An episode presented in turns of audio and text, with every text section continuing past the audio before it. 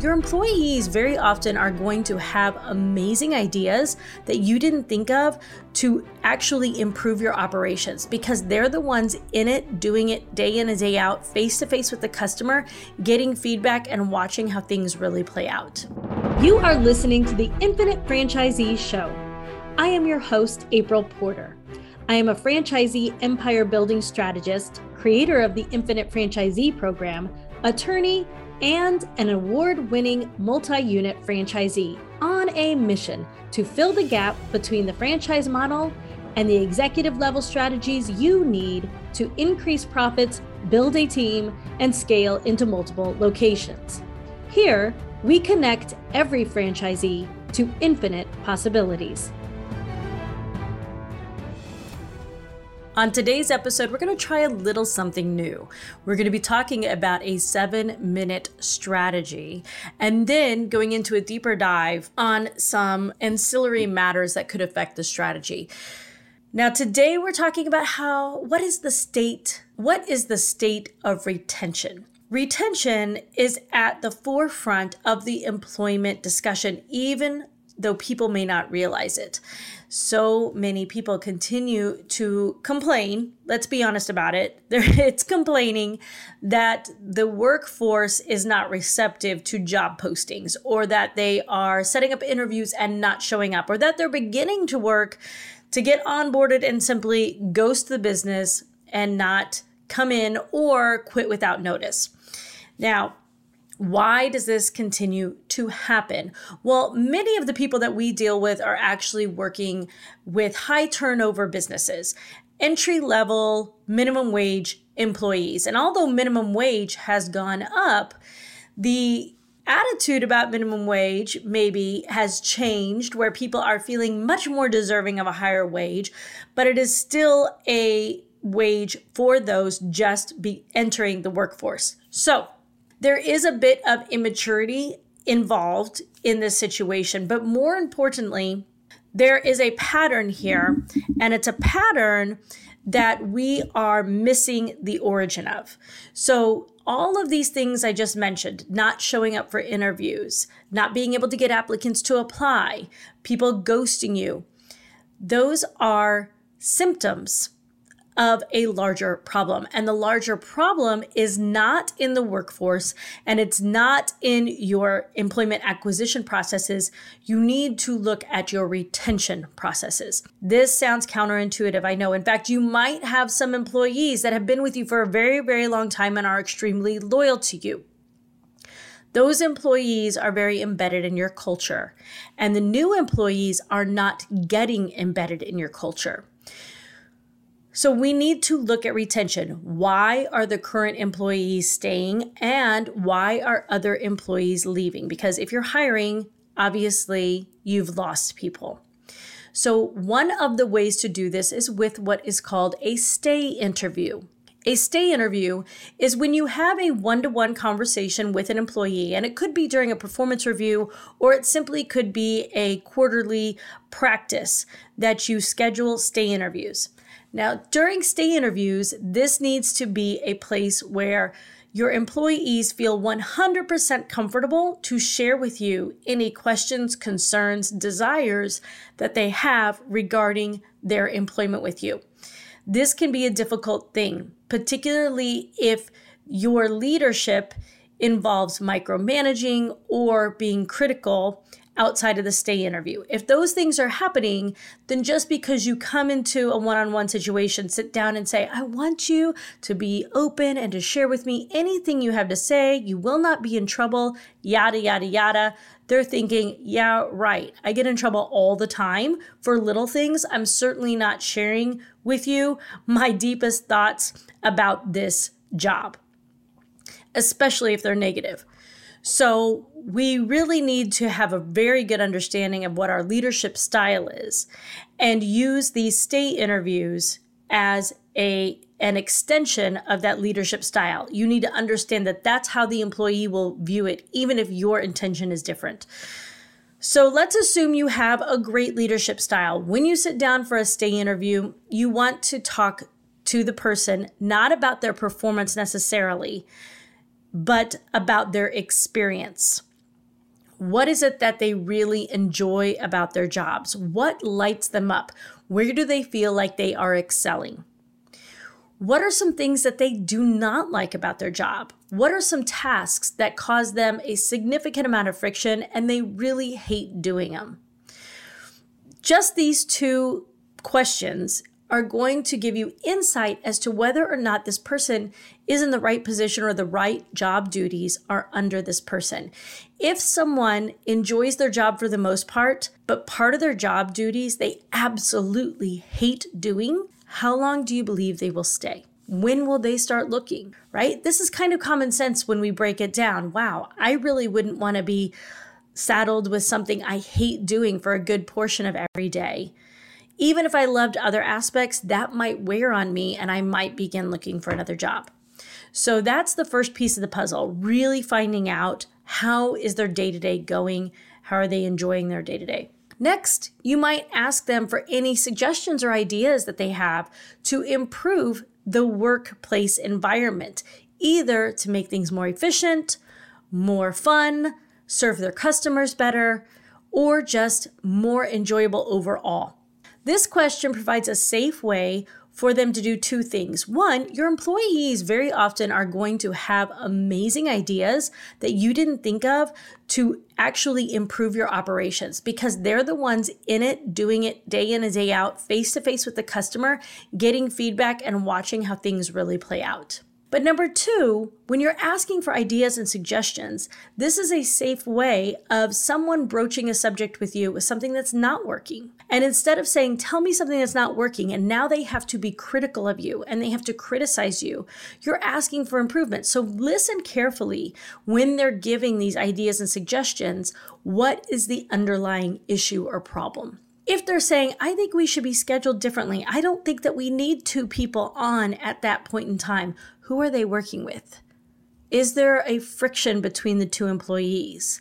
Have you noticed the behavior of the other employee being negative or causing drama or some other toxic relationship characteristic? Be on the lookout for that. Those are reasons people leave. So, after you talk about those two things, next you're going to flat out ask them, What keeps you here at this job? Why are you staying? Really listen to what they say and see if you can amplify that. And then finally, you want to ask a bold question When was the last time you considered leaving and why? See what they say. They may tell you, oh, yes, I've kind of been thinking about looking for other opportunities. Why is that? Really, it's the pay. You need to dive deeper. Just like we don't take pricing as an objection when we're making a sale to a customer, you need to dive deeper when an employee gives you wages as a reason they think they're thinking about leaving. An employee who is 100% happy with the culture and the job will rarely leave because of the wage. And if you dive deeper and you learn that that really truly is the reason that they are considering leaving, then that's your opportunity to get creative. Maybe this employee is ready to take on more responsibility for a pay raise, or for bonuses, or for a commission. So, the stay interview can be your secret weapon to retention. And it's perfect to do at the time of performance evaluations, but not with a performance evaluation. They need to be two separate and distinct things. So conduct a performance evaluation and then come back and do a stay interview, even if it's the next week, giving them time to absorb what you discussed in that performance evaluation. I hope this helps you, and I hope you join us in the next half of this segment to dive a little deeper on an issue hitting employment in the franchising industry. So now we're back to dive a little bit deeper into another employment in the industry. And this just hit the news this week. It's breaking news, everybody. In California, they just passed a bill making fast food franchisors label for franchisees labor practices. This is groundbreaking.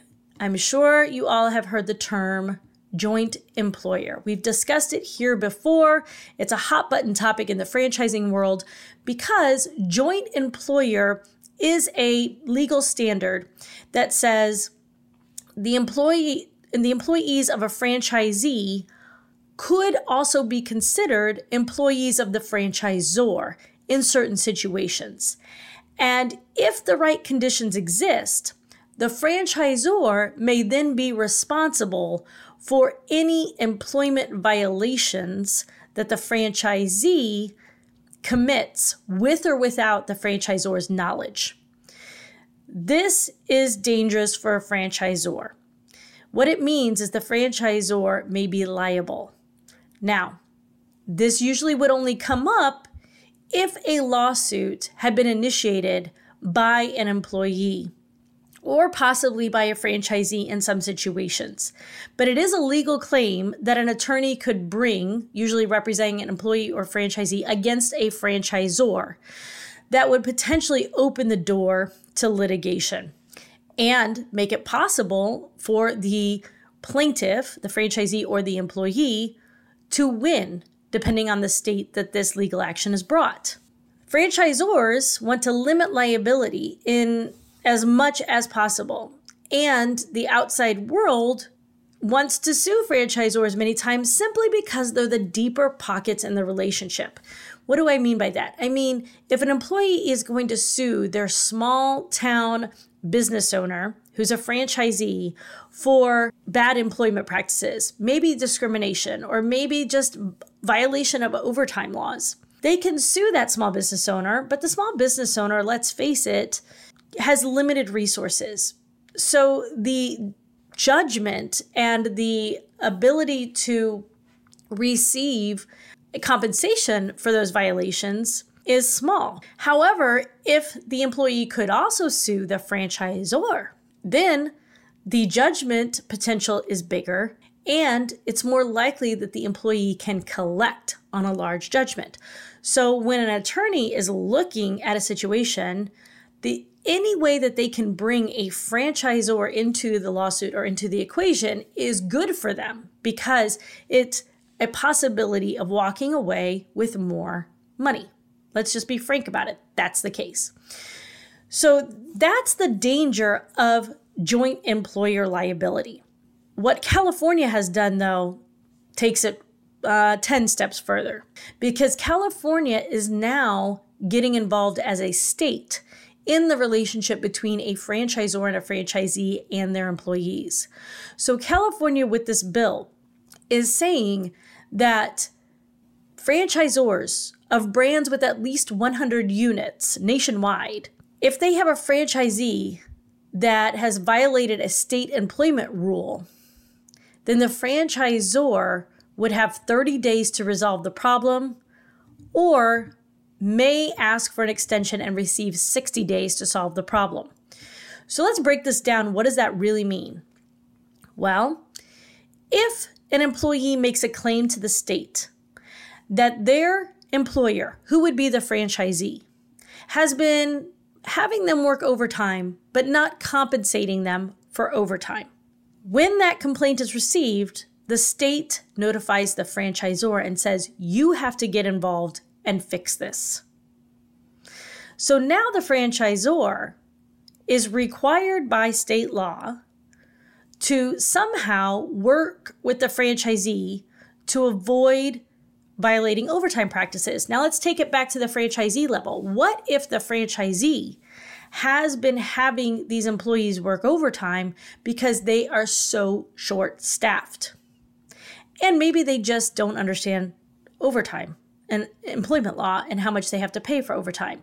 Well, maybe it's as simple as the franchisor having a discussion with the franchisee and the franchisee beginning to pay that person appropriately. Or maybe it's actually a cash flow problem and the franchisee doesn't have the money to pay for overtime. Now, does that mean that they're in the right by not paying their employee? No. But how does the situation get resolved with the franchisor getting involved? I don't know that it does.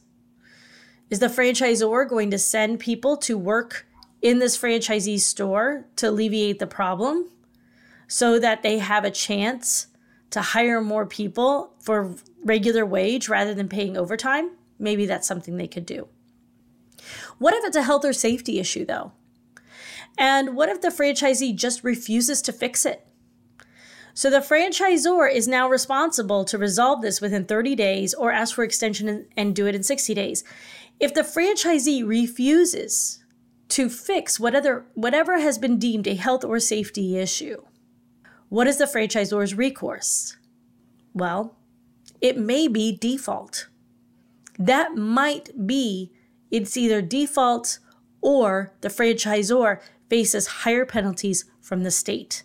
Now, this obviously puts the franchisor in a real pickle because what if that store performs really well for them as a franchise unit? There are many more examples that we could go through illustrating how it may or may not make sense in a common sense world for the franchisor to be the one responsible to fix a problem that an independent business owner or franchisee has caused in their own unit. But by the state now of California, it is strict liability. What that means is the state identified a problem, the franchisor is strictly liable to fix it. Notice there's nowhere in this conversation where the franchisee has been required to fix it by the state. So now the franchisor needs a process in place. If they receive a complaint like this from the state, what is their process to bring that to the franchisee? And what is the process to work with the franchisee to resolve it? And also the consequences for being unable to resolve it. How does that affect their system overall? How does that change the franchisor's operations and the way that they train their franchisees? And do the franchisors just sit back and wait for a complaint like this to arise? Or does this make the franchisor get involved more and more and more in the daily operations of a franchisee and the management of their employees? And if so, is the franchisee truly an independent business owner any longer? Or are they simply a manager of a franchise unit? And it, if so, that is not why the franchisee invested their life savings and got into business ownership. They didn't do it to be a high level employee of the franchisor. They did it to have independence, time freedom, and unlimited income. So, this law that is going into effect is going to have immense ripple effects throughout the state of California when it comes to the fast food industry. But in addition, what are the implications of it moving to other industries within California and then from there sweeping across the nation for franchising as a whole? This is something that needs to be on everyone's radar. And franchisors need a plan to protect themselves while still providing the support and the training that franchisees need to be successful. So, that is one of our hot topics here in June. We are meeting with franchisors and we are talking about how to balance joint employer liability with independent ownership of the franchisee and the proper support and training for that franchisee to succeed as an independent business owner. So, if you're a franchisor and you want to enter that conversation with us, then just reach out to us. Now, if you're a franchisee looking for more help on how do you manage your employees and how do you retain them so that you can have an awesome culture that is fully bought into your mission and your model, then you want to join us for our short staffed to super staffed webinar that we're hosting this month. There's two options. We're going to put the link right here in the show notes so that you can choose which date works best for you. So go ahead, jump in the show notes, click and join that free webinar to learn all the secrets of attracting the right employees, interviewing them, hiring them, onboarding them, and retaining them long term. And then, of course, tune in next week for the Infinite Franchisee Show. Thank you for setting aside time to grow your business and mindset with me today. Every franchisee has a dream to achieve sanity, wealth, and gratitude, and I created this podcast to help you do just that. So if you loved what we covered and you know someone who could benefit from it, I would be honored if you would share it with them. Between now and next time, don't you dare settle for anything less than infinite success.